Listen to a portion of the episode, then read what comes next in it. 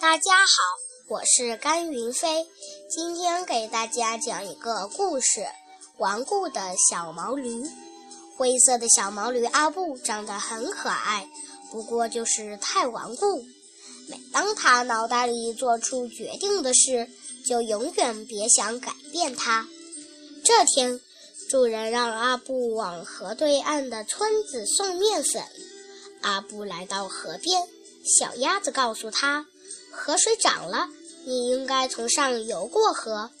阿布说：“我经常从这里过河，河水涨了也一样。”阿布快走到河中央时，大白鹅游过来说：“前面水很深，你快绕道走吧。”别说了，谁也别想改变我的主意。阿布越往前走，河水越深，慢慢的，河水淹过了他的脊背。他伸长了脖子，昂起头，继续过河。小花狗在对岸喊道：“快转回头，危险！”顽固的阿布坚持往前走。这时，一个大浪冲来，阿布来不及躲避，被冲倒在河水中。阿布拼命挣扎，总算逃过了危险，上了岸。可是面粉却被河水冲走了。